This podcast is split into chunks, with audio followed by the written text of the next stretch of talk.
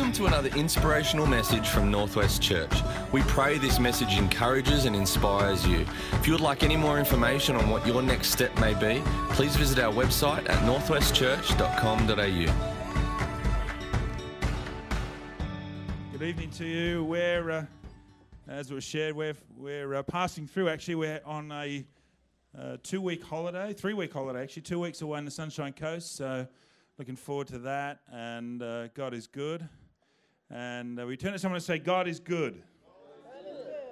Do you believe it? Yeah. And it's great to be with you. And uh, I want to thank and uh, honour uh, Darren and Bronnie, as uh, you know, Libby shared this morning. They've been lifelong friends, and it's our honour to be with you here today. And uh, as we're travelling north, they're probably travelling south somewhere. And it's good that uh, God's family and God's church is, uh, you know, across. Uh, not only New South Wales, but we do believe that God moves in Victoria, believe it or not, and other places within Australia, but uh, we live in a great part of uh, the greatest nation in the world, I believe. And uh, let's just believe God to continue to, go, to do good things. Uh, this evening, I just want to preach and uh, for a few moments tonight around the power of promise. The power of promise. And uh, the Word of God is uh, packed full of promises. Uh, that uh, some promises were just for a specific time, some promises were for a specific people group, uh, but some promises in the Word of God uh, that uh, transcend generations, transcend nations, transcend uh, uh, time zones, all those sorts of things. And uh, there's something like seven thousand eight hundred forty-seven promises in the Word of God that you and I can grab maybe one or two. In Second Peter chapter one, verse three and four, it says, His divine power has given us everything we need for a godly life, through our knowledge of Him who called us by His own glory and goodness. Through these, He has given us His very great and precious promises. Can you say amen? Amen. Oh, that's great. Can you say amen? Amen. Uh, you guys are heaps better than the crew this morning. Excellent. Can you say amen? Amen. So that through them, so that through the promises, that is, you may participate, watch this, that through the promises of God, you may participate in the divine nature, having, having escaped the corruption in the world caused by evil desires. So that through the pa- promises of God are so powerful that it's like the doorway or the opportunity that enables us to participate in the divine nature. So the promises of God are critical to you serving God well. The promises of God are critical to all of us enjoying our life in putting first the kingdom of God. And the power of the promise, if, if there's over seven thousand promises in the Word of God, surely there's one or two or three uh, for us that we can grab and hold on to, because it's the promises of God that unlock the divine nature, and for us to partner with God in such a way to see His divine nature and the work of the Spirit of God uh, really lift in our life and in our spirits and our own thinking, because the promises of God allow us to participate in the divine nature that God has for everyone who calls Jesus Lord and everyone who calls Jesus Savior. There's a great story uh, when we consider the promises of God in First Samuel, and we'll read about it in a few moments. But there's a bit of a background. Uh, the children of Israel uh, are in a bit of a spot. Their first king, uh, King Saul, was doing a very lousy job. And they were unhappy, with, and God was really unhappy with what was going on. And so God tells Samuel, who's like the, the guy that's uh, sort of the spiritual head of the nation of Israel at the time, he says, you know what, I'm going to replace Saul. I, I, I've strived with Saul for so long that there needs to be a change, there needs to be a shift. I'm looking for someone whose heart and mind is after mine. And uh, we read about that. We're going to pick this story up in First Samuel chapter sixteen.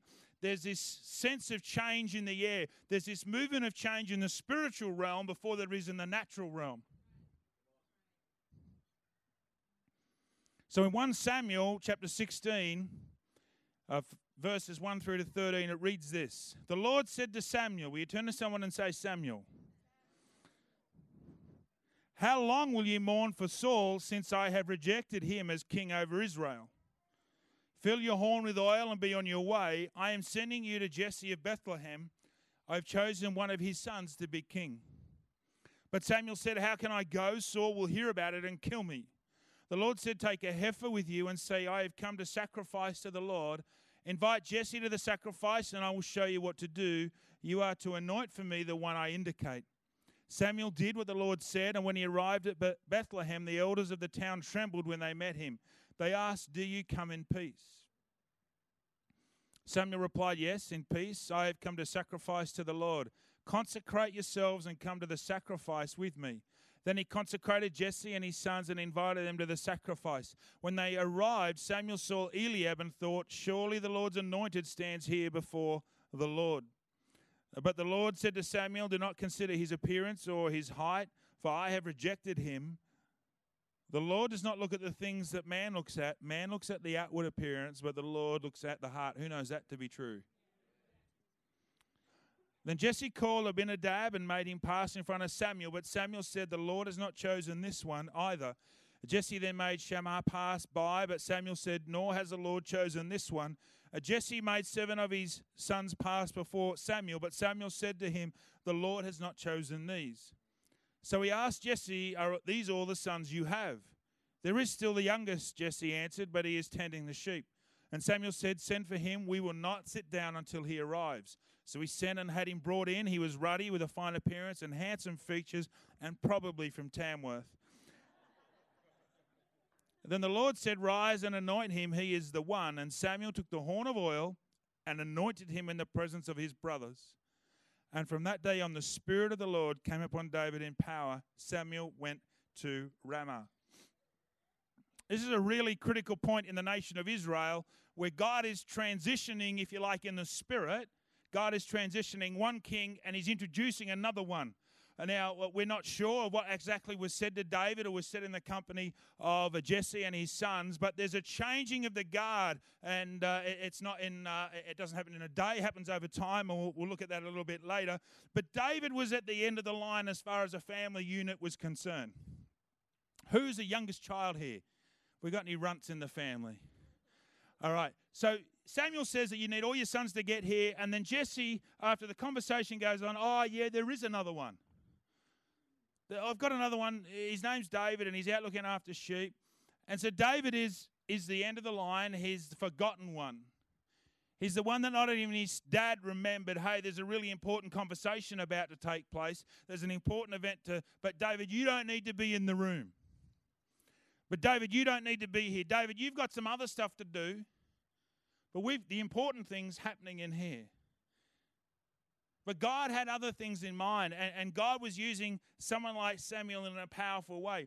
And then, uh, as the story goes, uh, Samuel brings the sons in, and or Jesse brings the son in, and uh, Samuel says, "No, no, no, no, no. Surely it must be this one. Surely it must be this one. That one looks good. That one's tall. That one's good looking. All that sort of thing. But no, no, no, no." And then we get it, and we find out it's David. Some scholars say that when David comes in, that in fact Samuel actually whispers into David's ear because he was afraid that uh, if Saul hears about this big news, that he's, and we read about it early on in the chapter, that there's a chance that he would lose his head because Saul would not be happy that, hang on, God's anointed, that the anointing uh, had let was leaving Saul and was going on to someone else, and someone else was being appointed, and someone else was being uh, introduced, and, and there was a new promise, and there was something in the air, and there was a prophetic edge to what was going on. And so that some scholars su- suggest that David, that Samuel actually whispered into David's ear. Now, we're not sure what he whispered, but this, he must have whispered enough and something for something to change and to click in David's spirit. Because when there's a promise or when there's a prophetic word that's spoken into you, there's actually a sense of me actually receiving it or rejecting it.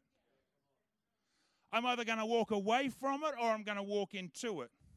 I'm either going to receive it and hold it and, and wrestle with it and ask God for it, or I'm just going to reject it and say, not for me, for another person, another time. You know what? It, it's uh, when Samuel was young. Uh, he'd gone through some of this when Samuel was young and, and waking up uh, as a child, and God wakes him and wakes him. And then the you know, high priest at that time is Eli. Uh, God uh, says to, speaks out to Samuel. And Samuel's response, as Eli had told him, was uh, around, sorry, it was Isaiah who says, here am I, Lord, send me. What we like to say is when God speaks or when there's a prophetic word or when there's something like that is, there they are, God, send them.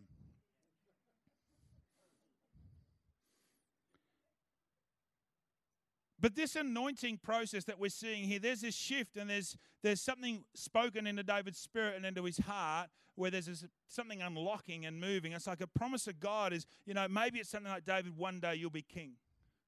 David, you're God's, you're God's chosen one. You're the next in line. There's something coming up that's bigger than maybe you thought it was.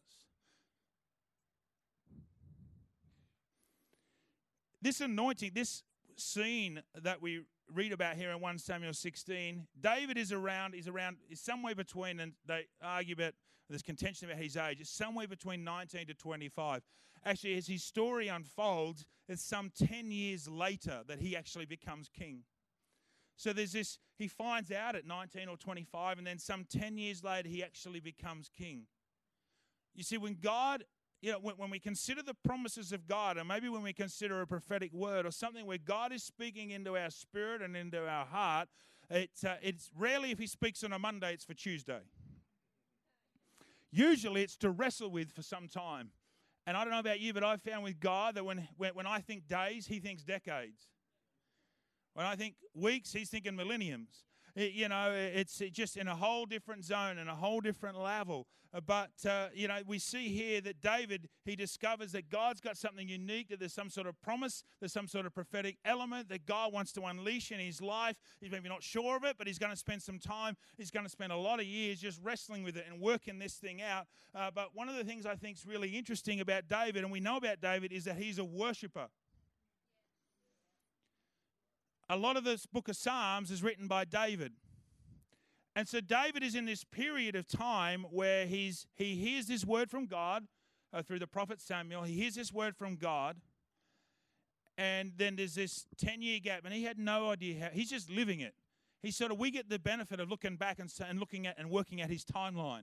He's just living it. He's got to walk this thing out.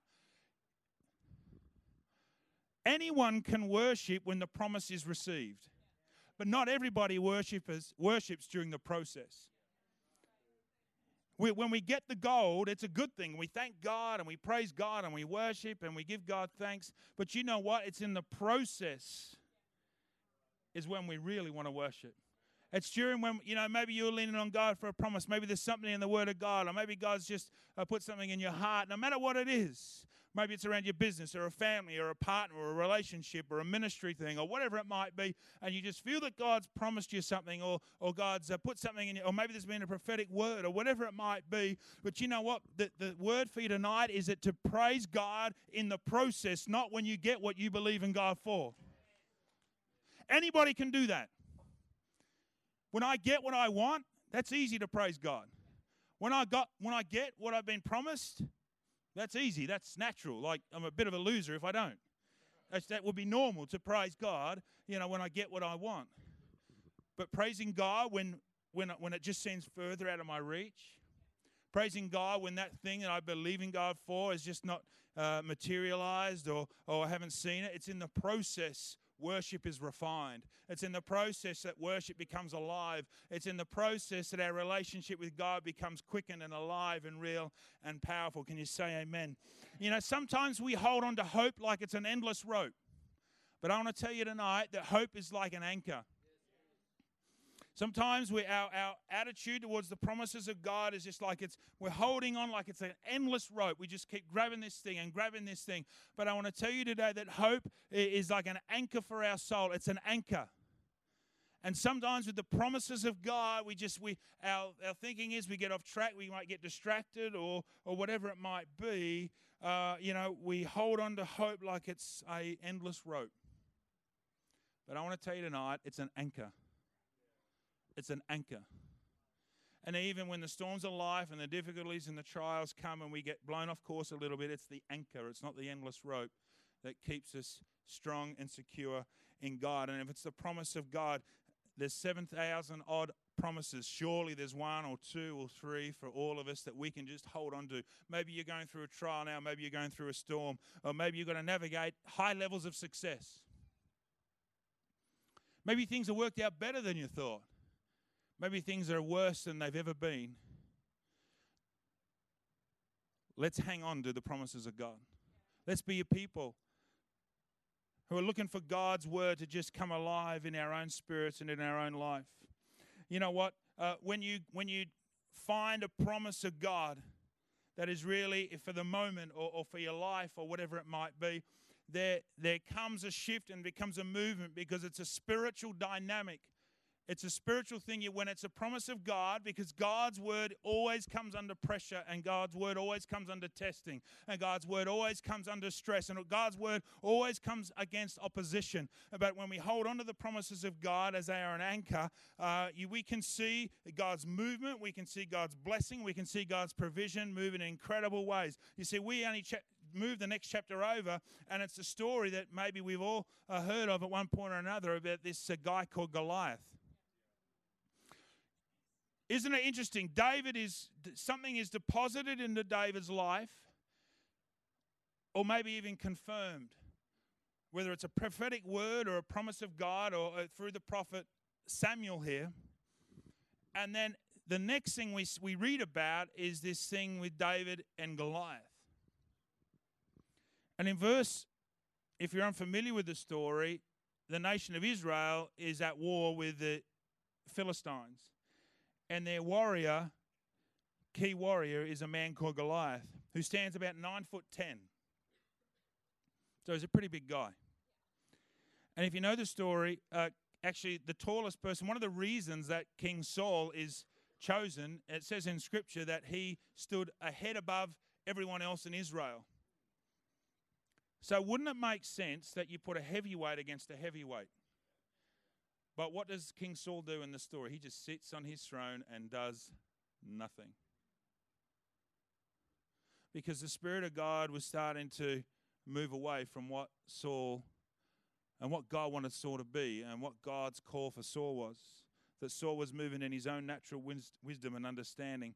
So there's this battle on, and David, uh, you know, he, he gets called uh, to deliver cheese to the battlefield.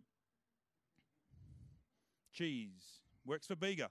He just gets to the battlefield, and then he, find, he, he you know, it's obvious what's going on, and then he, uh, verse twenty-eight, when Eliab, who remember is David's oldest brother, when Eliab, David's oldest brother, heard him speaking with the men, verse twenty-eight of chapter seventeen. When Eliab, David's oldest brother, heard him speaking with the men, he burned with anger at him and asked, "Why have you come down here?" And he gets a bit sarcastic. "And with whom did you leave those few sheep in the desert?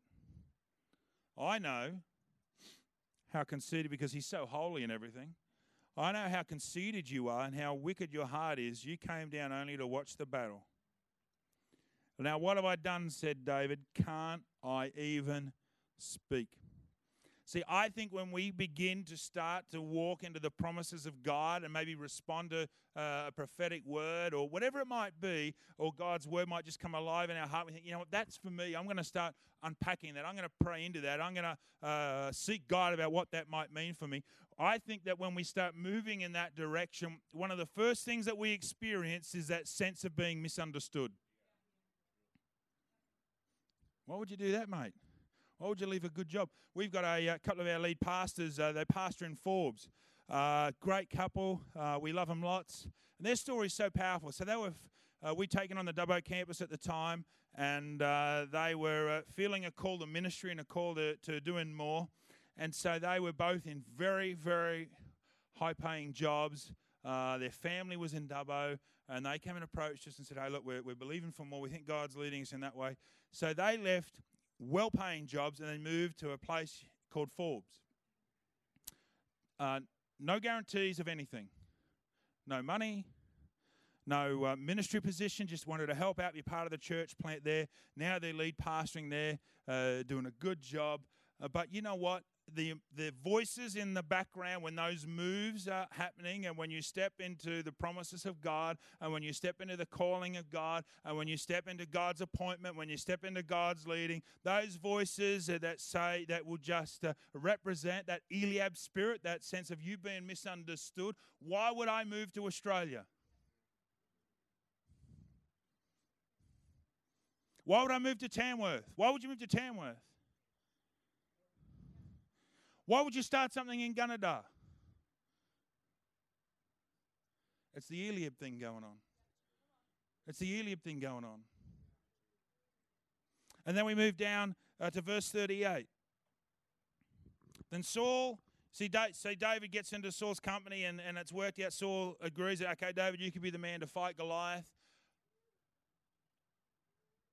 And so Saul tries to help the situation, and you know, the reason, part of the reason they're in this situation is because Saul has just done a lousy job. Verse thirty-eight, then Saul dressed David in his own tunic. He put a coat of armor on him and a bronze helmet on his head. David fastened his sword over the tunic and tried walking around because he was not used to them. I cannot go in these, he said to Saul, because I am not used to them. So he took them off. I think that Saul is maybe representative of the distractions that we encounter when we start stepping into the promises of God. When we start moving uh, into the call of God, when we start responding to God's voice in our life, when we start responding to God's appointment for our life, when we start start moving into the call of God, I am telling you now, you will get distracted. Guaranteed. Something will come up randomly. Something will come up that was just totally out of the blue. Or maybe you saw it coming. But the enemy is always opposed to God's people fulfilling God, his will for their life. If he can't uh, uh, trip you up in an area, he'll try and distract you. In fact, Hebrews talks about the way to sin and the distractions which easily get in our road or e- easily uh, befall us. And I think Saul represents, he was well-meaning, he uh, he wanted to equip and empower perhaps David, but they those things just acted as distractions.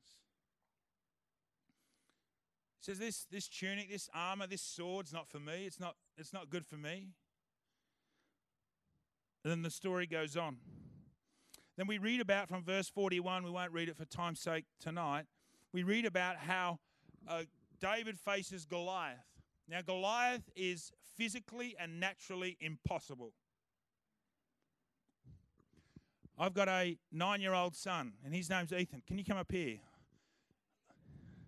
I'll do my best. Oh, nice. He's got his sister's shoes on.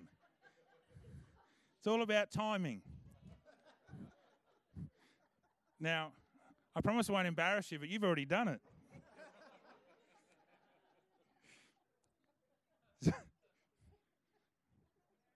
It's like we'll be visiting councils this week. All right. So there's a bit of a size difference. I'm obviously better looking. That's another thing as well. But if we get into a punch-up, like it's it's a no-brainer who's going to win. It's obvious. All right? Who's going to win? Me. Not with those boots on. All right, but it's it's obvious. Like, off you go. Beautiful. Um, but it's obvious like, if, when there's such a size difference, and so it is uh, with David and Goliath. But uh, when I read this story again, I think that, that not only was Goliath impossible, but Goliath had a shield bearer. So it's not like David's just taken on Goliath. It's actually two verse one, which is unfair on its own, let alone if the other guy's nine foot six or nine foot ten. Give or take a few inches, it really doesn't matter when you're in that distance. But it's it actually gets more impossible the more you look at the story. It becomes more difficult. And then we read how David fights Goliath and the story goes on.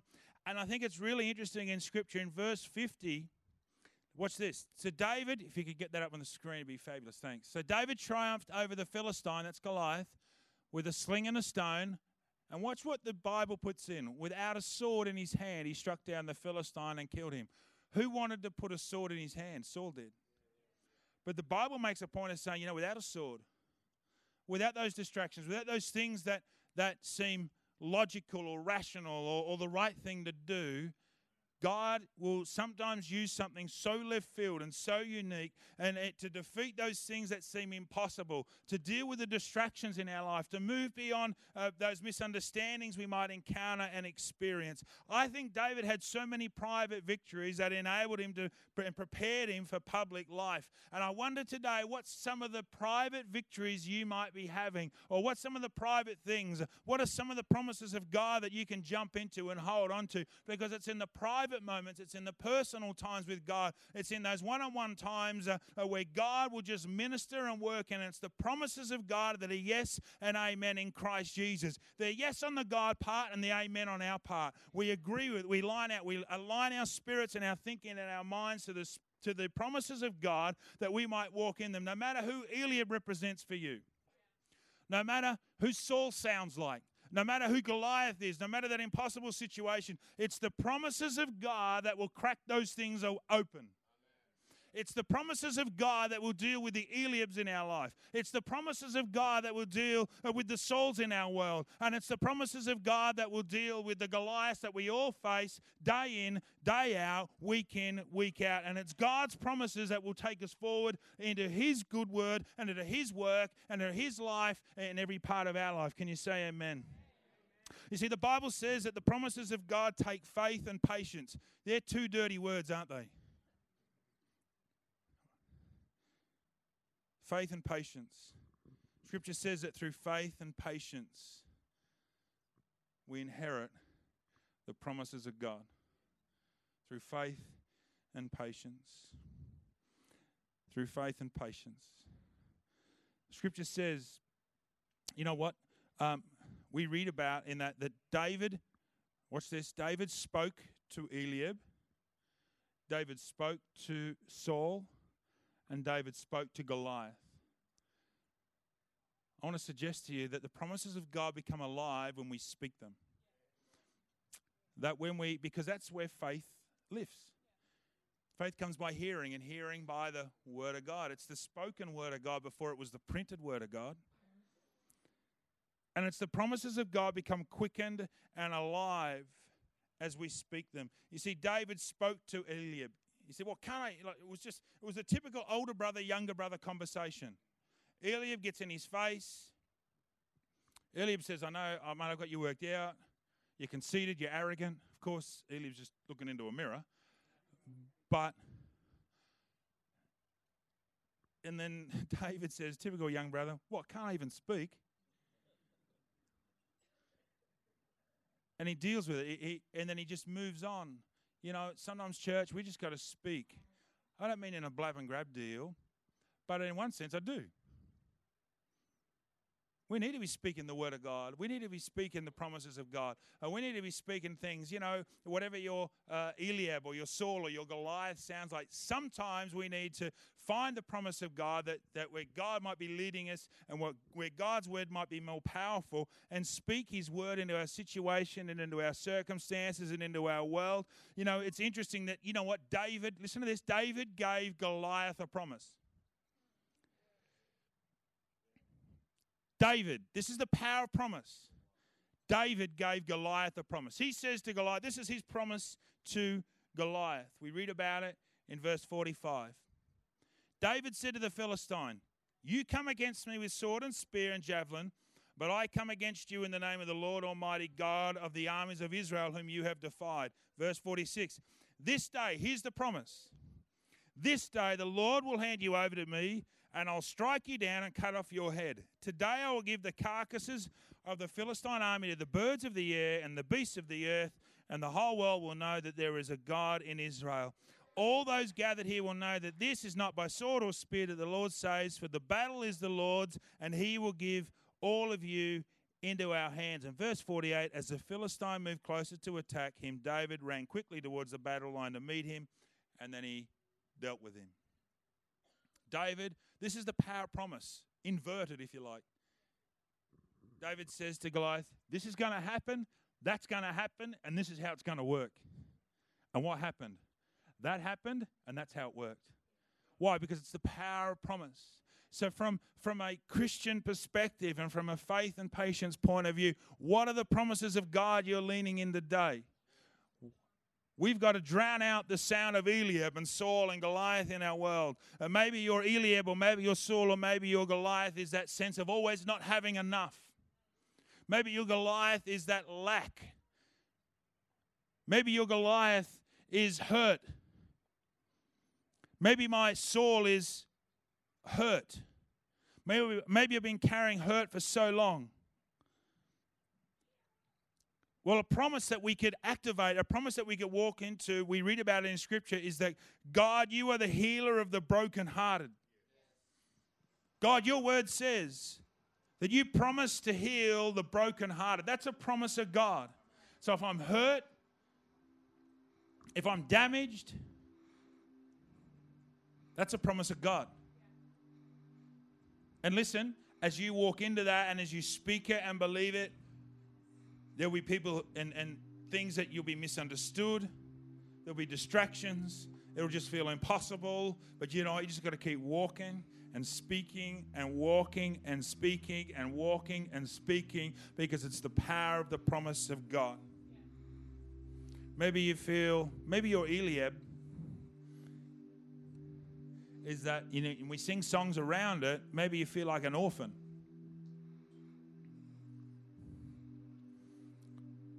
Maybe that's your Eliab.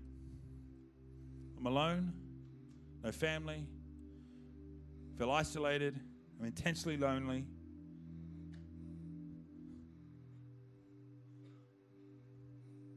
It's like, it's like it's eating me like a cancer. I think tonight there are some people who are intensely lonely. And the promise of God for you to hold on to is that you are a son or you're a daughter of the Most High God. That's a promise of God. So when you feel like that, Lord, I thank you that I am your son. Father, I thank you that I am your daughter. And just speak it and believe it and speak it and believe it and walk it. And of course, you're going to be misunderstood. Uh, you're going to be distracted. And there's going to be this sense of it being impossible. I'm not going to break through this lid. I'm not going to break through this thing. But it's the promises of God. There is power in the promise of God. So whether you feel hurt or you're an orphan or there's that always sense of lack or uh, alone or being sick or whatever it might be, there is a promise of God that we can hold on to and grab and believe God and just see God just move in our lives. Can you say amen? Let's just stand tonight. That's okay.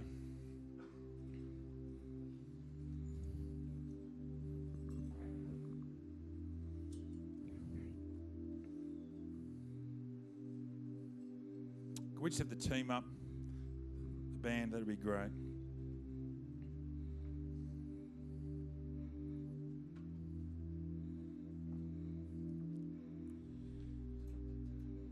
And just for the next moment, I just what, what I'm saying now, obviously everything's submitted under Pastor Darren and Bronnie.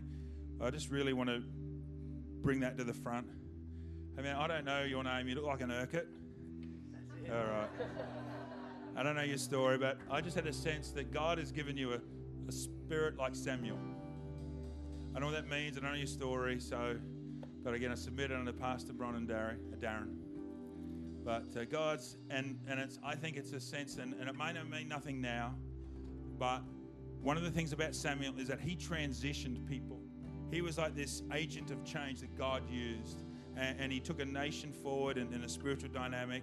And I, I don't know what that means for you, but I just think that, uh, that God has just graced you, and it might mean nothing now, but God has just graced you uh, with that Samuel spirit, where you're going to be able to, God is just going to gift you and grace you at the right time to just bring people forward.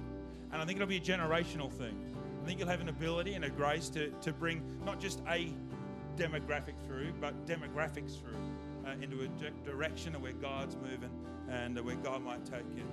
So church, if you're comfortable, would you just lift your hands to heaven? We just, I just love if we could respond uh, in worship. As the band leads us into a song. You know what? God has so many promises for you. This is a sweet moment. This is a holy moment.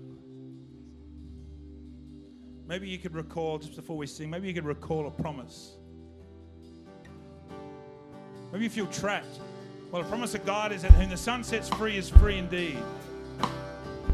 Maybe you need healing. By His stripes we are healed, the Bible says. Let's just saturate this room with an atmosphere of prayer and praise and worship as the band leads us. Hey again, thanks so much for joining us on this podcast.